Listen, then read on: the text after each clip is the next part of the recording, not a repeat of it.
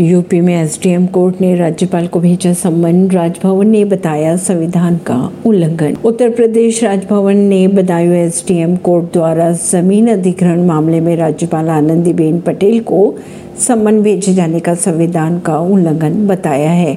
राज्यपाल के विशेष सचिव के अगर माने तो मामले में बदायूं के जिलाधिकारी मनोज कुमार से आवश्यक कार्रवाई करने को कहा है। राज्यपाल को 18 अक्टूबर को कोर्ट में पेश होने को कहा गया था। परवीन सिंह नई दिल्ली से।